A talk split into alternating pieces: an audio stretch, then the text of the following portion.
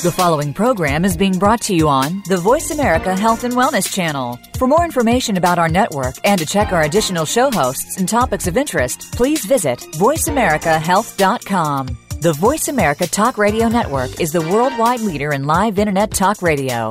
Visit VoiceAmerica.com. The views and ideas expressed on the following program are strictly those of the host or guests and do not necessarily reflect the views and ideas held by the Voice America Talk Radio Network, its staff, and management.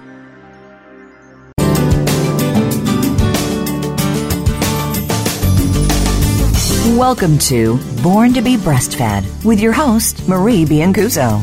Our program aims to help you bust through the breastfeeding myths and ensure you and your baby enjoy the breastfeeding journey. Over the next hour, we'll help you figure out how to overcome the obstacles you might encounter and how to incorporate breastfeeding into your busy life. Now, here is your host, Marie Biancuzzo.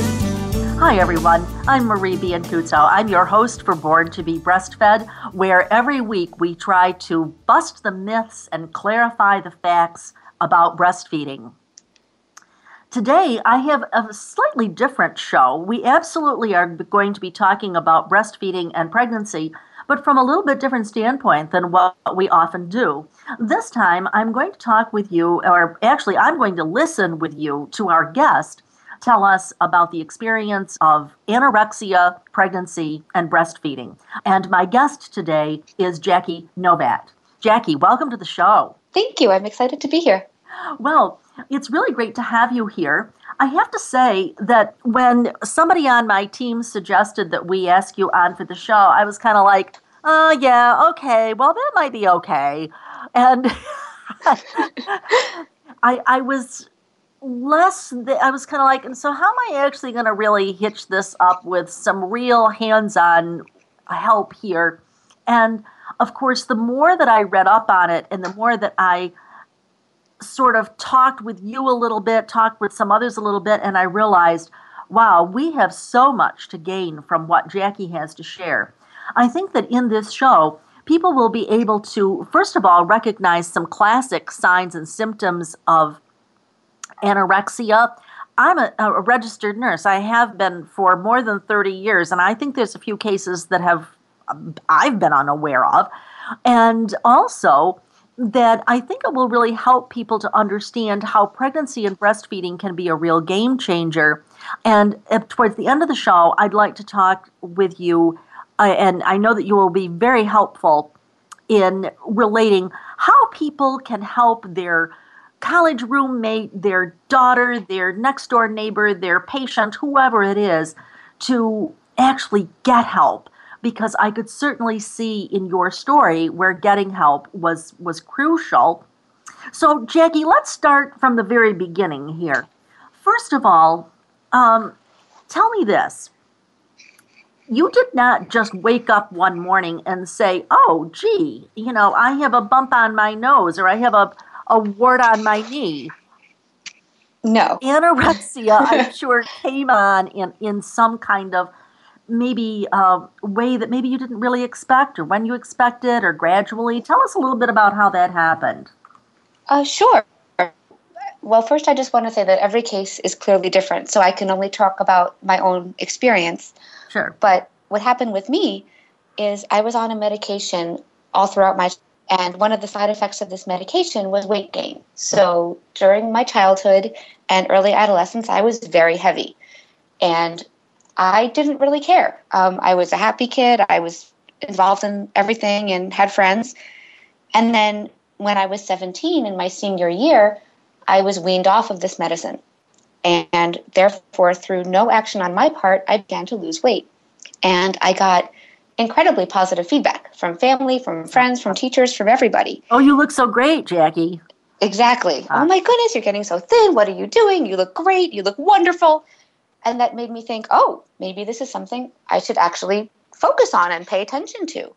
So I started watching what I was eating, and it started out healthy, but then slowly it sort of transitioned to become unhealthy.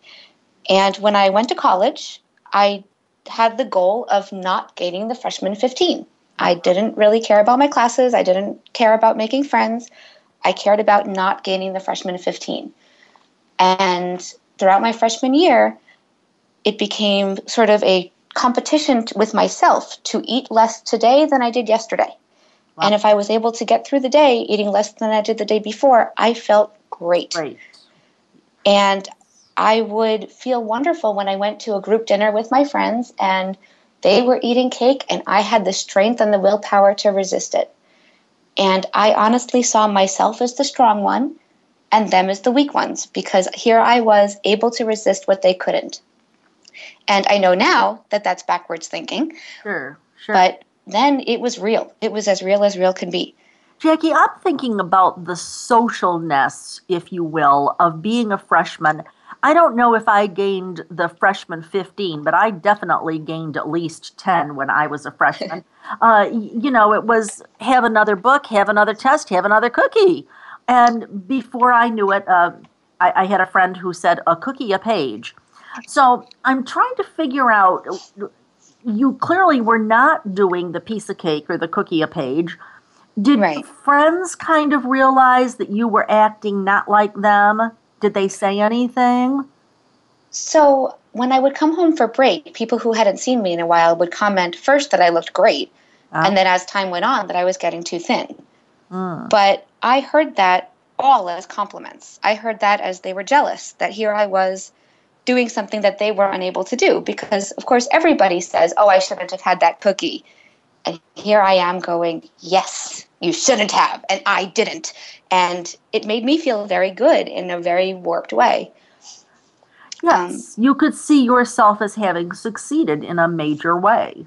Exactly. Jackie, exactly. Give us a sort of a visual here. Were you a size 16, a size 10, a size 4? What, what would you go from what to what here? Well, I tried not to focus on the numbers very much, but to give context, I started at close to 160 pounds when I was in high school, and I'm five foot five. Okay. And when I started treatment, my sophomore year of college, I was 98 pounds. Oh, wow, that's a lot.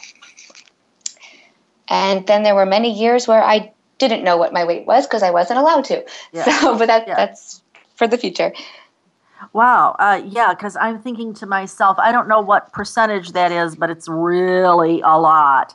So, how did you feel about your body when you were 98 pounds? Did you see yourself as uh, slender and gorgeous, or or what? No. No. Okay. No, I still saw myself as a heavy person. I knew I was thinner than I was before because I knew my clothes were getting big and I had to buy new clothes. And um, but I didn't see myself as thin, and it really wasn't even about that. It was more about the day to day. What do I put in my mouth as opposed to what does my body look, look like? like? Yeah, I'm, I'm thinking a gal who used to work for me. I always thought was, you know, really very. She was maybe a size eight or so but she said that she had lost a lot of weight. And she told me about how she always, when she saw herself in her head, she always saw herself as fat. Mm-hmm. And you're saying that too. At 98 pounds, you saw yourself as fat. Yes. Wow. Yeah. And and how did you finally say, "Whoa, maybe I maybe this isn't right. Maybe I need to get some help." Yeah. So what happened for me is people had been saying for months that I looked so thin, that I wasn't eating enough. I worked as a camp counselor over the summer, and the camp director went to my parents and said, Jackie is in trouble. You know, you need to do something. And they spoke to me, and I was convinced I was fine because if I was starving myself, I figured I would feel hungry. And I didn't feel hungry because I had trained myself over the months not to uh, feel hungry. Okay. So I was fine. What are you all talking about? And then my sophomore year, a junior at that point who I didn't really know, but I knew she was sick. Everybody knew she was sick, and she had been in the hospital the previous year, showed up at my dorm unannounced, walked in, sat me down, and didn't say you're getting so thin. She didn't say you were eating you're not eating enough. She said, "I know how you feel. I've been there."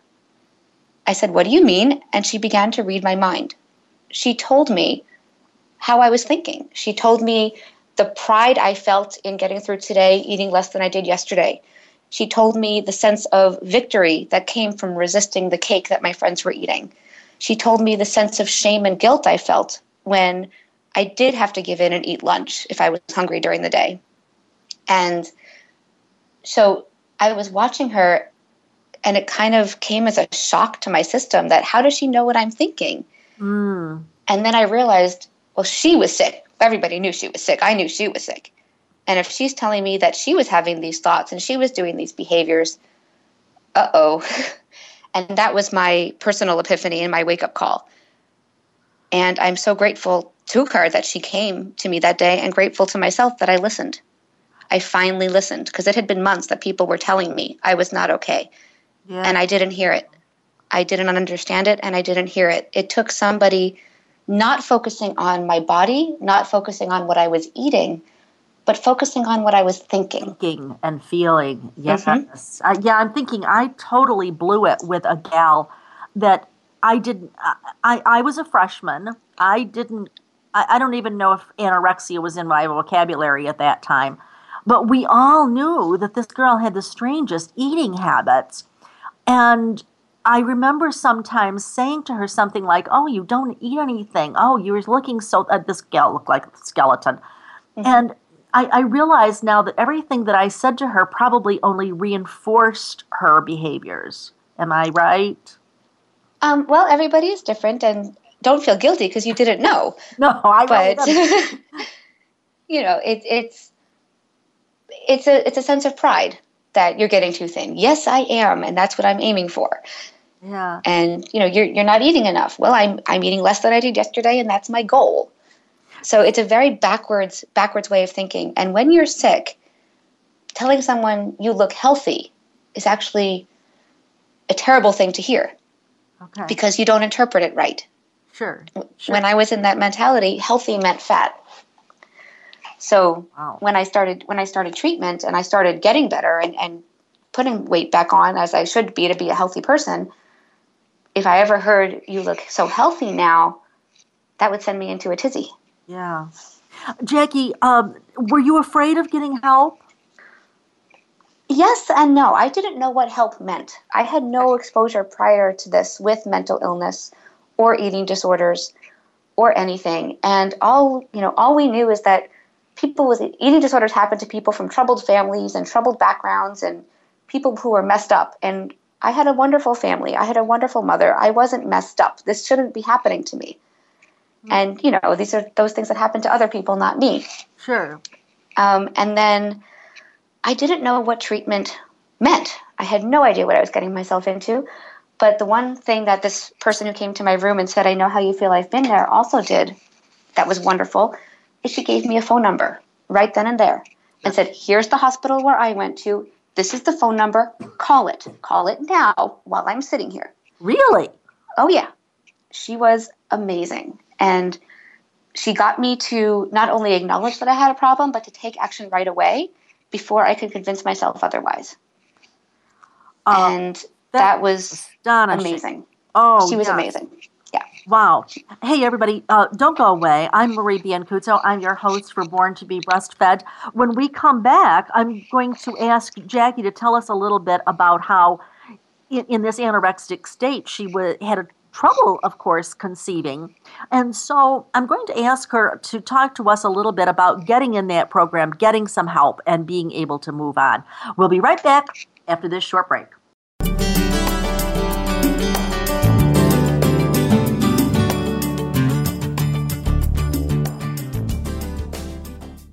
Do you enjoy listening to Marie Biancuzzo? Do you think your staff would enjoy listening to Marie? As the past president of Baby Friendly USA, Marie currently offers baby friendly training programs, online only, live only, or a combination of live and online education. If you are tired of listening to a boring lecture in a dark room, watching bullet point slides with a brief chance for questions at the end, come and enjoy a truly interactive learning online or live program with Marie. Call Marie today at 703 787 9894 to find an option that works for your staff. Breastfeeding Outlook, owned and operated by Marie Biancuzzo, is America's premier provider of breastfeeding education. If you're a nurse, lactation consultant, dietitian, midwife, physician, doula, or other professional, Breastfeeding Outlook is your source for CERPs, nursing contact hours, and CEUs to meet your certification or licensure requirements in all 50 states. Join Marie at a seminar in one of many U.S. cities or learn online. Marie has helped thousands to pass the IBLCE exam on the first try, and she can help you too. Call to find out how to get an easy payment plan for Marie's IBLCE exam prep course. And if your hospital is seeking the baby friendly hospital designation, we can help you with that too through expert training and value based consultation. We have a variety of packages to meet your needs without breaking your budget. Sign up for a live or online course or inquire about training today. Please visit breastfeedingoutlook.com or call us at 703 787 9894. Evidence for your practice starts here. Visit breastfeedingoutlook.com or call us at 703 787 9894.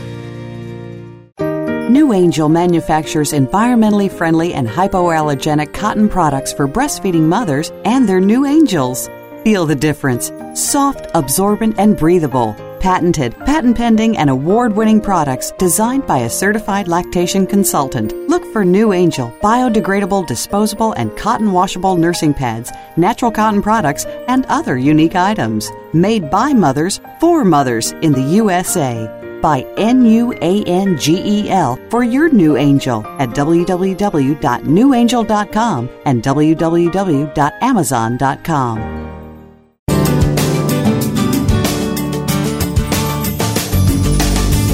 You're listening to Born to be Breastfed. To reach Marie Biancuzzo or her guest on today's program, please call 1 866 472 5792. That's 1 866 472 5792. You may also send an email to radio at borntobebreastfed.com. Now, back to the show. Hi, everyone. I'm Marie Biancuzzo. I'm your host for Born to be Breastfed where we bust the myths and clarify the facts every week. I'm here today with my special guest, Jackie Novat. Jackie, before the break, you were t- I was really stunned when you said that this woman that you didn't know very well simply appeared in your dorm, handed you a phone number, and say, "Here, call it." While I'm sitting here, it's kind of like, "Whoops, you couldn't skeeve her out of that one." So, d- did that immediately did that phone call put you in touch with the right program, or did you have to go down a few rabbit holes before you found the right program, or how did that work? Um, so that was the program that she was getting treatment in herself. And of course, this happened on a Friday, and there was nothing anybody can do until the following Monday. So there was a bit of a delay. And then there was the fight with the insurance company uh, because the mental health department says, oh, but this is an eating issue. It's a physical thing. So the physical health people should cover it.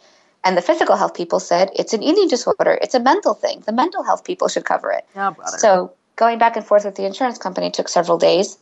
Meanwhile, I'm in a panic because I now know something's wrong and I'm feeling isolated, alone, and terrified that I don't know what to do about it.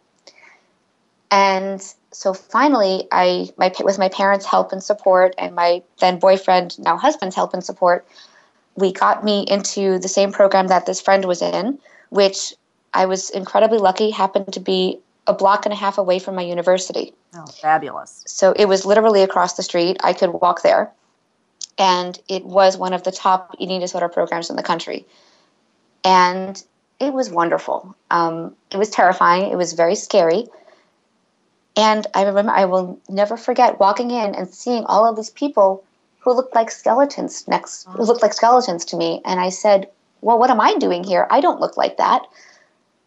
And only years later, looking back at photos of myself, I realized I did. I did, yeah. But I certainly didn't see it at the time.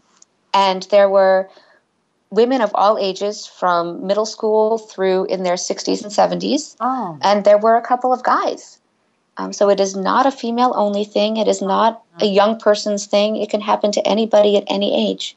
Let me interrupt though to tell our audience actually, most cases are adolescents and most cases are women. So I'm guessing that although there was a, a big age range, probably mm-hmm. most of them were youngish women, more or less your age. Yes. Yeah. Yes. I, we had. I'm trying yeah. to imagine, imagine just walking myself into that clinic. I'm, you know, mentally like trying to visualize this as you talk about it. And I'm wondering, Uh, were you frightened? Did you want to just walk back out the door and say no thanks? I was terrified. Uh-huh. Um, but there were staff there who were used to working with people who were terrified, people who Okay. were in a way reluctant. Okay. And in giving the social workers and the therapists my story at the intake and having them acknowledge, well, yes, if you're thinking that way, that then you belong here, Ah. was sort of validating and confirming that yes, I do have a problem. No, I'm not crazy. Yes, I have a problem. Yes, I'm in the right place. So, as scary as it was, that was also comforting for them to say, yes, you know, from what you're telling me, you do fit here. This is where you need to be. Once you got some of that affirmation that yes, you're in the right place, then what was the scariest part that happened next? So, the first time I was hospitalized, it was really focused on food and getting me to eat normally, like a human being again. Uh huh. And I remember, so the way the program worked is we ate meals together, three meals a day, and we had a structured meal plan where for breakfast there was a given a certain protocol. You kind of had to fill in the blanks. So you got the right number of starches, the right number of proteins, the right number of fats, etc., fruits and vegetables for every meal. And what you ch- you can choose from the menu to fill in those blanks, but you had to fill in those blanks and get it approved every day for the next day. Okay. And I remember getting my first tray at the first meal there, and I was only supposed to eat 25% of what they gave me the first day because you slowly wean up to eating 100. Oh, okay. Okay. And I still remember even that 25% seemed ridiculous to me. And it was a perfectly normal lunch, but it seemed like they wanted me to eat the entire buffet at a casino in Atlantic City. I mean, Jackie, uh, what what would happen if you just walked away and didn't eat anything? so Is there a consequence? Yeah, so in the program, there was outside time for an hour or so a day. And if you didn't fulfill your goals, your nutritional goals, you weren't able to go outside. Oh, okay. And if you didn't fulfill your nutritional goals, you had to have a boost or ensure, which is like a protein shake Yeah. Uh huh. in lieu of the meal. Um, there were people in the program who started off a bit sicker than I were, I was, and they couldn't handle even the 25% to start. So they chose to have a nasogastric tube that was Ah. giving them nutrients through the, a tube in their nose so that they could start eating less and slowly they would ramp up the food intake and ramp down the nutrients from the tube. All right, I got to tell you that as a nurse who has put down nasogastric tubes, I cannot imagine anybody choosing to have that rather than mm-hmm. putting food in their mouth. Oh my word! I, I'm just, I'm, oh, oh my. So, what parts of the program did you like? Well, the program structured around forming goals. And one of the things we learned was how to form uh, achievable goals. So to be happy is not an achievable goal. You can't Right. put that on a list and check it off. Right, right. And but to write in my journal, to call a friend and ask for support, to call a friend I upset yesterday and apologize. These are all achievable goals. Yeah. So we had nutritional goals, which involved either eating whatever percentage of your meal you were up to at that point, or if there was something risky. So, for example, one day my goal was to eat an Oreo cookie for the first time in five years. And I remember how terrified I was of that simple Oreo cookie. And that was my goal that day. And I had to work up to it and get the support I needed to do it. Um, and looking back on it now, I realize how ridiculous that sounds, but that you might as well have asked me to climb Mount Everest. Um, so we had nutritional goals, we had psychological goals, and that could be something like write in your journal, um, meet with your therapist, things like that. And then we had social goals because part of eating disorders is isolation, and you hide your symptoms, you hide your Yes. behaviors. Yes. So- yes. Socialization is to you know call my mom, call a friend, eat lunch with person X who's in the unit with me. You know, do something social.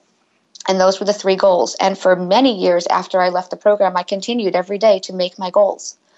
And it gave you a sense of accomplishment and it gave you a sense of direction for each day is what am I going to do today? Oh, yeah, I can tell you that I actually, before I went to bed last night, one of my goals for today was to write my interview with Jackie, do my interview with Jackie, you know, set, set up my microphone, etc., because it gives me a great sense of accomplishment. So, Jackie, I got to tell you, the thought of eating an Oreo cookie just totally does not appeal to me at all because I really don't like uh, Oreo cookies. so, so tell me this: Did how was the food? Like, like, like a burger or a, a I don't know, pasta or whatever. How was the real food? Um, so it was it was fine. It was typical hospital food, but it, that didn't really matter. Okay. What what mattered was so I mean for breakfast you would have cereal or oatmeal or a bagel or an egg or yogurt things like that, cottage cheese, okay, and milk. For lunch, we the protocol was a sandwich, and then depending on your nutritional needs, there was there's always a vegetable and a sandwich. Okay. And then depending on your needs, there were different plans that you either you added or subtracted based on what your body needed. So the doctors and the nutritionist would work with you to tell you what your plan was, and you just had to fill in the blanks. Mm-hmm. I and love this. This is structure. You have choices within the structure. Totally. Yes. Totally. But then every day there was a quote unquote risk meal. So, for example, on Sundays, I still remember breakfast either had to include pancakes or a blueberry muffin. And on Tuesdays, lunch had to be either a ham sandwich or a peanut butter and jelly because those are both kind of scary foods to somebody who's watching fat intake. Oh, I see. And so to prove to you that you can venture out of your comfort zone and it will be okay, you had to every day had a different risk involved. And so to get through to get over that barrier and then if there was so for example when I was first starting, I needed to have either chips or pretzels with my lunch. That was part of my plan. And I hadn't eaten chips or pretzels in years. years. So having a snack bag was something that was forbidden in my head for so long. It was very scary for me. So for the first week or so, I would take the chips, I would dump them on my plate, and then I would throw the bag on the floor under my chair to get it out of my sight, out of my mind, because I don't want to be associated with it. Oh, because that's just so bad. Yes. And then after a couple of days, the nurses said, okay, you know, we see what you're doing tomorrow your goal is to keep that bag on the table. oh wow. Okay. And that that was hard. Yes. I, that was very hard because I it, it, was scary to me. Yes, because somehow you associated that with something bad. So yeah, I was failing, yeah. About how long was it from the time that you think you might have started developing some symptoms of anorexia until the time you actually got some help? Uh, for me, it was about two years, which okay. isn't that long. I mean, there are many people who are sick for much longer. Yeah, but I so got to tell you that I'm very lucky. Yeah, yeah, you are because um, uh, I, I want everybody to know that anorexia is the number one uh, killer, if you will, of people with mental disease. So mm-hmm. this is pretty serious stuff.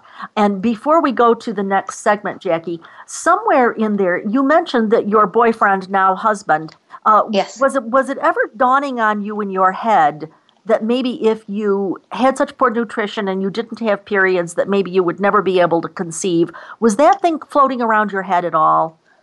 That was nowhere in my radar. Um, the the whole idea of infertility was not even something I thought about because all you hear in high school is you sneeze wrong in the back of a car and you get pregnant. Yeah, yeah. so I, the fact that it might not work when you wanted it to wasn't even on my radar screen. Yes, understood. Well, and here's the thing too: is that we certainly know statistically that infertility is a huge problem with people who have, have had um, battles with anorexia. When we come back, we're going to ask Jackie to tell us a little bit about some of her struggles, realizing that this is a, a problem, and luckily she got on the other side of it. But don't go away. We'll be right back after this short break.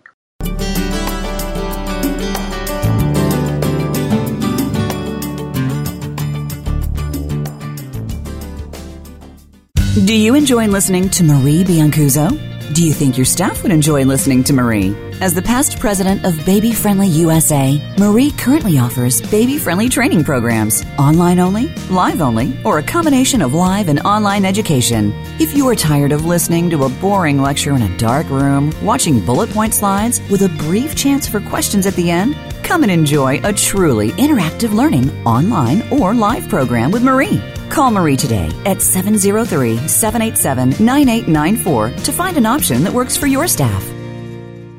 Breastfeeding Outlook, owned and operated by Marie Biancuzzo, is America's premier provider of breastfeeding education. If you're a nurse, lactation consultant, dietitian, midwife, physician, doula, or other professional, Breastfeeding Outlook is your source for CERPs, nursing contact hours, and CEUs to meet your certification or licensure requirements in all 50 states.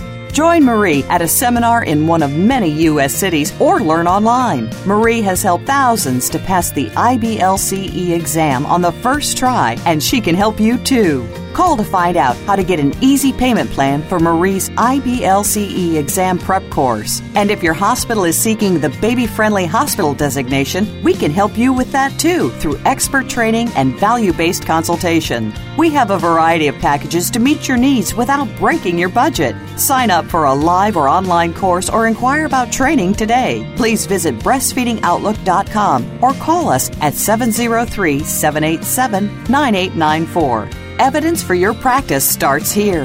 Visit breastfeedingoutlook.com or call us at 703 787 9894. NuAngel manufactures environmentally friendly and hypoallergenic cotton products for breastfeeding mothers and their new angels. Feel the difference. Soft, absorbent, and breathable. Patented, patent pending, and award winning products designed by a certified lactation consultant. Look for NuAngel biodegradable, disposable, and cotton washable nursing pads, natural cotton products, and other unique items. Made by mothers for mothers in the USA. By N U A N G E L for your new angel at www.nuangel.com and www.amazon.com.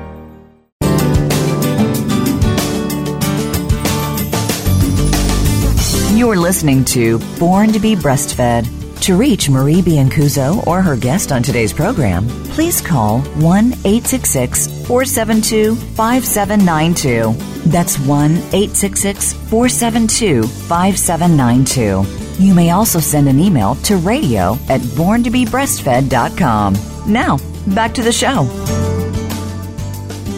Hi, everyone. I'm Marie Biancuzzo. I'm your host for Born to be Breastfed. I'm here today with my guest, Jacqueline Novat, and she's talking with us about her struggles with realizing that she was an anorexic, getting some help, getting into a treatment. And in this segment, we're going to talk about her pregnancy and breastfeeding experience. Jackie, you talked to us a little bit about that program, and you did mention some scary things some things that were actually not too bad, maybe even a few things you might have almost liked. What was the number one scariest thing about it, though? You didn't really, um, you didn't really hit me over the head with what really just freaked you out. So it's actually wonderful that you just introduced me the way you did. You said Jacqueline Novat, who is an anorexic, and that is one of the biggest pet peeves I have, and one of the main things I learned in this program is that I am not an anorexic. I am a person who has struggled with anorexia. Right. And there's a big difference there. Yes. The disease and the, the condition does not define who I am as a person anymore. For many years it did, and I didn't realize how much of my self image and self identity came from my eating disorder. And one of the scariest parts of treatment for me was losing that. Mm. So without this, oh. who am I? Ah. And all of a sudden, I had to focus on other parts of my identity, other parts of my skill sets, and who am I without this? And I found my friends were an incredible support here. And I actually had to ask my friends what were, as part of this treatment, what are things that you like about me that don't have to do with my body, that don't have to do with eating? And I still have that list. Wow. And I had a friend make a sign totally unprompted, but she made it after a conversation we had. And it says, My friends like me because I'm me. Aww. And that hung by my bed for a good 10 years. Wow. Um, so, so separating your identity from the eating disorder was a really scary thing to do and especially when you don't realize how much of your identity is wrapped up in wrapped it. around in that. Yeah, exactly. You know, I'm thinking about a woman who has lost her husband, or she's gotten a divorce from her husband, or whatever, and she spent 53 years as Mrs. Joe Blow. and exactly. now she's just Jackie or whoever. And so she really has to get another. I can tell you that I have made this statement. I see some of my friends retiring from nursing, and they uh, give up their nursing license. And I have said very resolutely, I will never give up my nursing license. I will, in my last dying breath, I will be a registered nurse. Now, this is who I am. And so we do tend to center our identities around. Uh, what we look like or who we're married to or what our profession is. And when we lose that, then we kind of feel like we've lost a little part of ourselves. Luckily, though, Jackie, you also recognized that you needed to be more than just yourself. You needed to be a wife, you needed to have a family, you needed to be uh, bigger than, no pun intended, than, than what you, you uh, uh, were before. And so I know that that you had difficulties with conceiving, which is extremely common among women who uh, have an anorexia disorder. They don't have periods, they don't cycle, so therefore they don't conceive. I know that you mm-hmm. said you spent a long time actually trying to conceive, and then when you did conceive, uh, you went into labor starting about 24 weeks and uh, delivered. Uh, I guess you were uh, labor on and off for like six or seven times, which, by the way, uh, I've dealt with many women like that. So that was to me not like certainly not desirable, but but certainly something that is not all that uncommon. Uh, but uh, you delivered your twins at 33 weeks gestation. So right. so tell us that means that you were pregnant for 33 weeks. I'm willing to bet that your body got bigger from the time yes. that you uh, conceived until the time you were 33 weeks. How how did you feel? How did you feel about this pregnant belly swelling and these bigger breasts getting bigger and your butt getting bigger and just you yep. bigger? What did you, how did you feel about that? So that was honestly very scary for me when we wanted to start a family. How was I going to respond to the changes to my body that happen when you get pregnant and have a baby? Yeah. yeah. And after you know over a year of trying, conventional means of getting pregnant and it not working, I started fertility treatments and we did several rounds of IUI. And well, first we tried just stimulating ovulation normally, and that didn't work. So then we tried um, IUI, which is intrauterine insemination. Uh-huh. Um, all of these involve hormone injections to stimulate ovulation, but these hormone injections make you fat. Also cause weight gain. Yeah. yeah. So I I was having such a hard time because my clothes weren't fitting, but I also wasn't pregnant. And I was blaming myself as to whether or not my past with eating disorders has led to my troubles or whether it's just me or my husband or whatever the condition is. And when my favorite dress didn't fit up the morning of a good friend's wedding, I was devastated and I was hysterical crying. And my husband came over and he was wonderful and he hugged me and he reminded me that he loved me even if my dress doesn't fit. but everything was terrible because I was officially fat, my dress didn't fit, and I wasn't pregnant yet. So life sucked. Yes. And at least if you're pregnant, we, you have an excuse to be fat. Exactly. So I was also afraid because how was I going to handle a pregnant belly if I was having so much trouble with just the small changes that occurred with the hormones? Right. And then I got pregnant and the IVF worked. And when you feel a pregnant belly versus a non-pregnant belly, it's different. It feels harder. Yeah. Yeah. And when I first got pregnant, and I, I told my parents because they knew about our struggles, so they found out pretty early. Um, I was a little bit unsure as to the changes happening in my body, and my mom was wonderful. She took my hand and she pressed it against my own belly, and then she pressed it against hers. Oh, and you felt that difference. Difference, and yeah, that yeah. showed me this was truly baby uh, and not fat. Uh-huh. And then I was warned because I was carrying twins, I had two placentas. I was highly likely to get gestational diabetes, even if I ate perfectly the whole perfectly. pregnancy. Yep. So I worked with a nutritionist to help me know I had to eat a lot more. I had to eat a lot, eat a lot more often, and I had to eat a lot more fat than I was used to eating based on my typical meal plan. Uh-huh. But one thing that really helped me in the hospital, and I continued it then, was to consider food a medicine. Okay. And if my doctor or nutritionist writes me a prescription, to eat cream cheese on my bagel or to eat full fat ice cream instead of fat free frozen yogurt. If that's my prescription, that's what I'm going to do. You had to make it legit. Mm-hmm. Mm-hmm. And so I had my nutritionist write out my meal plan for me, just like I had done in the hospital. And I hadn't needed that in years, but because I was making such drastic changes to what I needed to eat, I needed it. I needed that support. But I thought it out and I got it. And I was able to maintain my blood sugars and everything was fine with that. Um, so, yeah, so that's, I had to reach out for help when I was struggling to to eat the diabetic diet? Well, it sounds like, though, you had had some schooling, if you will, in how to reach out and get help. Yes. So, yes. therefore, you were taking it to sort of a different level and in a different context. But mm-hmm. yeah, I think in our heads, we don't always act this way, but in our heads, I think we all know that we need support to be on a diet, to write a book, to, you know, whatever, go to college. And yet, very often we sort of think that we need to like wing this on our own. And quite honestly, most of us yeah. are not able to do that. So, Jackie. Well, one- Go ahead. One thing that's actually really important that I, I want to say is it's not a, not just to reach out to get any help; it's to get the right help. The right help. Yeah. And you want to make sure if you go see a nutritionist that it is somebody who does have experience with eating disorders, because the things you say to a person trying to lose weight is very different than the things you need to say to somebody with a history of anorexia trying to eat properly. Give us some and examples. I've I've had nutritionists tell me things that were actually completely hurtful and the not what I needed to hear because they didn't have the experience. Give me some examples. So, um, examples are, you know, well, so you don't want to you don't want to eat cake because cake is bad for you.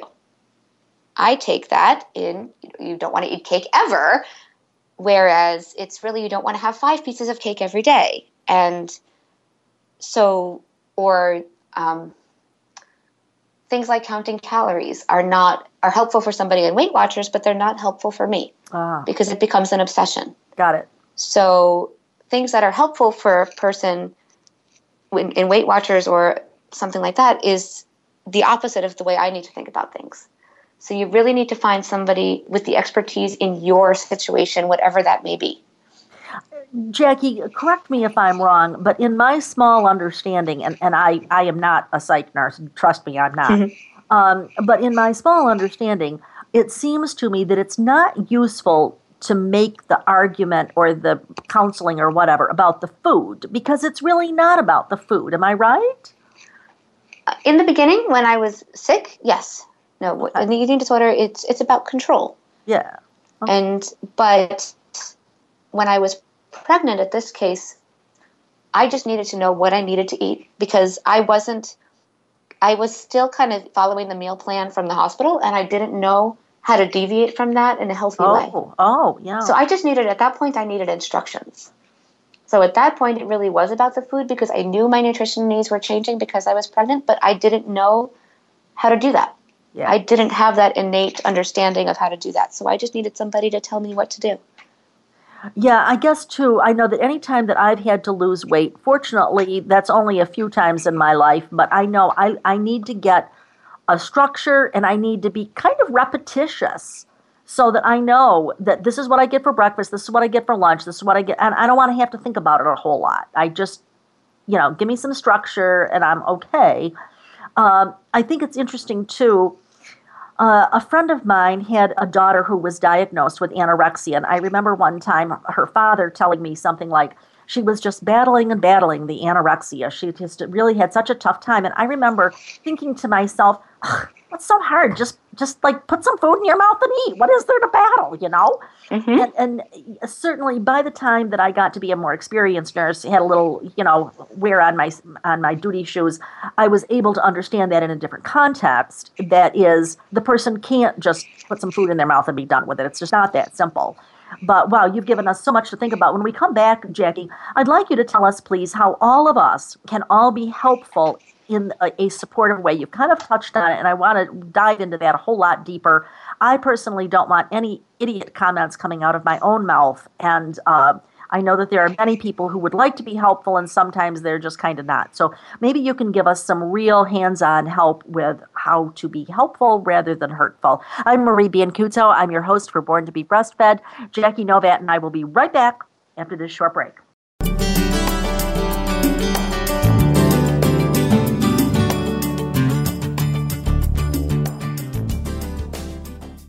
Do you enjoy listening to Marie Biancuzzo? Do you think your staff would enjoy listening to Marie? As the past president of Baby Friendly USA, Marie currently offers baby friendly training programs, online only, live only, or a combination of live and online education. If you are tired of listening to a boring lecture in a dark room, watching bullet point slides with a brief chance for questions at the end, come and enjoy a truly interactive learning online or live program with Marie. Call Marie today at 703 787 9894 to find an option that works for your staff. NuAngel manufactures environmentally friendly and hypoallergenic cotton products for breastfeeding mothers and their new angels.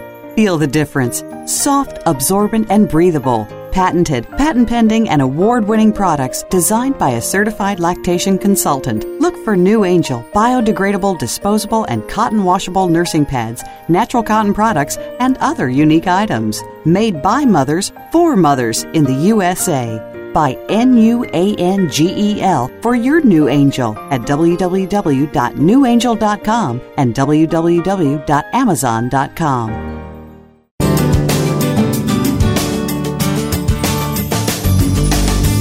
You're listening to Born to be Breastfed. To reach Marie Biancuzzo or her guest on today's program, please call 1 866 472 5792. That's 1 866 472 5792. You may also send an email to radio at borntobebreastfed.com. Now, back to the show. Hi, everyone. I'm Marie Biancuzzo. I'm here today with Jackie Novat. She's telling us about her trip to and from uh, an anorexic condition, which she was finally able to beat. So, Jackie, I want to pick up on what we were talking about before the break. I don't consider myself unkind, but I'm sure that there are things that come out of my mouth unintentionally that are not helpful to people, whether they're my patient or my next door neighbor or my college roommate or whoever. Uh, but help me and help everyone who's listening to understand what are some. Well, let's start with the first thing. First of all, what are some not helpful things? Uh, I know, for instance, me just saying to the person, you know, well, just just take it and eat it. What's the big deal? That that's certainly not going to be helpful. But what other kinds of things would you say are are comments either before treatment or during treatment that are condescending or um, undermining. I guess that's the word I'm looking for to the person. Well, I would say at any point, either before treatment, during, or even after, commenting on, "Oh, I shouldn't have eaten that cake. Oh, I'm so fat. Oh, I I need to watch what I eat." That is not helpful to be around because it reinforces the idea that you know I'm succeeding where this person oh, who I respect is oh, right. not. Gotcha. So keeping focus away from that is really helpful. Got it. Before treatment, commenting, pushing is is not helpful. Really understanding and providing resources is very helpful. The people had been, as I said, people had been telling me for months I was getting too thin, and I heard that as a compliment. Mm. It took somebody not focusing on what I looked like, not focusing on what the scale said, but focusing on what I was thinking. Yeah.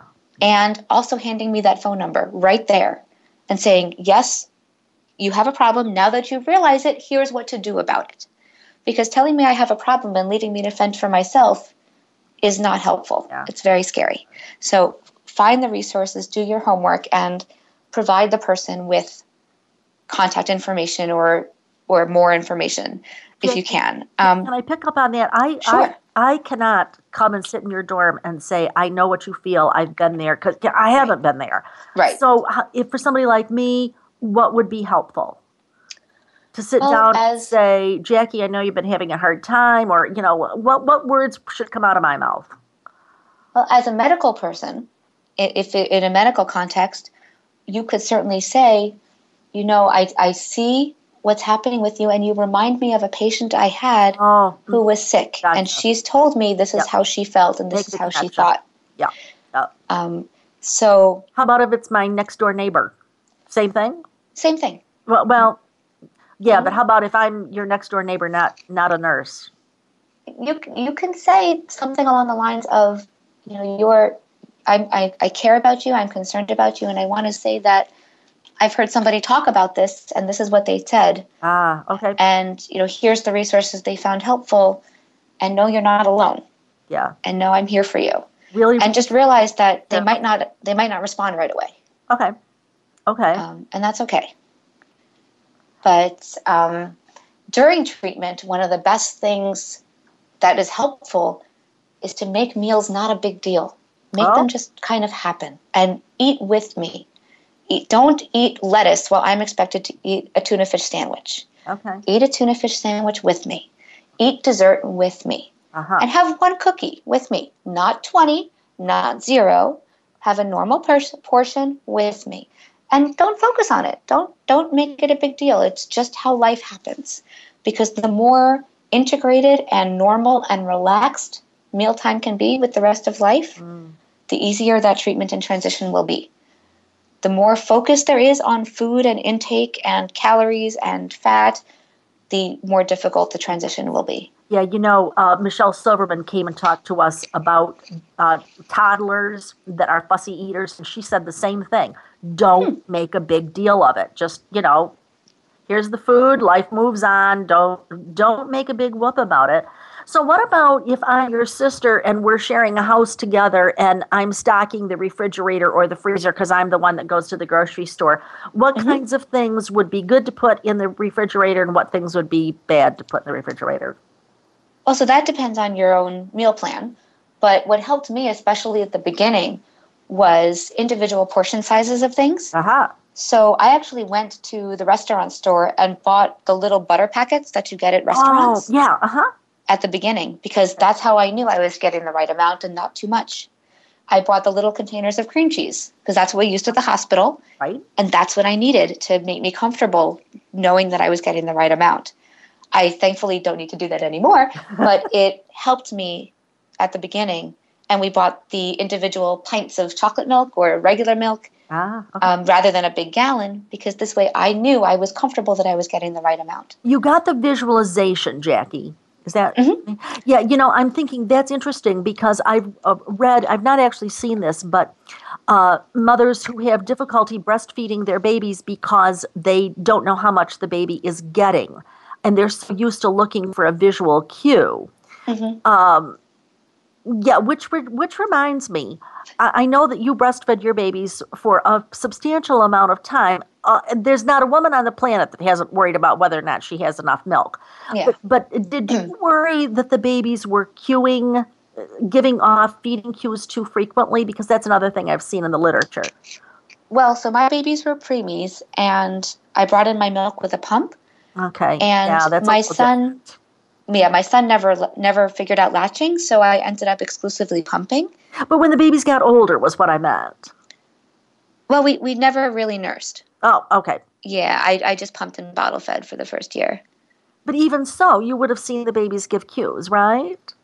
Um, they were. Well, they were like me in the beginning, and that because they were premature, we had to feed them every three hours, whether they were hungry or not. Absolutely. Yes. Yes. Okay. Um, Well, anyway, um, yeah, I'm- this has been such a really interesting discussion. I think that we've all learned so much. Uh, Jackie, thank you so much for being with me today. We've really had a chance. You've shared so much of your soul, but I'm absolutely confident that we've all begun to have a different understanding of your struggle and and ways in which we can help each other. So, uh, anyway, thank you so much for joining me today. Thank you for having me, and and there is hope. It does get better, and it really does. Like, like I- all things, this too will pass. yes. Uh, well, anyway, I, that's all the time that we have for today. And before we sign off, um, I would like to thank all of you for joining us as well. If you're interested in books or other media that was mentioned on this show or even on previous shows, check out our Amazon store. It's on my website at uh, born to be breastfed.com. Check out our Facebook. Remember to like us while you're there. And if you're a professional and you're looking for continuing education about breastfeeding and lactation, remember I'm your source for evidence based practice and education on the web and sometimes in your city. I'm Marie Biancuzzo. I promise I'll help you to cut through the myths and clarify the facts about breastfeeding next Monday, same time, same channel. In the meanwhile, remember, your baby was born to be breastfed. Have a great week.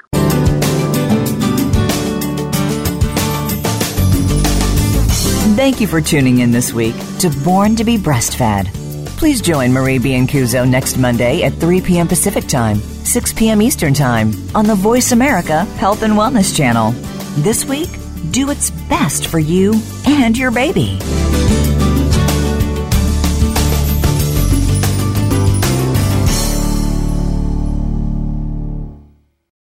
Thanks again for listening to the preceding program brought to you on the Voice America Health and Wellness Channel. For more information about our network and to check out additional show hosts and topics of interest, please visit VoiceAmericaHealth.com. The Voice America Talk Radio Network is the worldwide leader in live Internet talk radio. Visit VoiceAmerica.com. The views and ideas expressed on the preceding program are strictly those of the host or guests and do not necessarily reflect the views and ideas held by the Voice America Talk Radio Network, its staff, and management.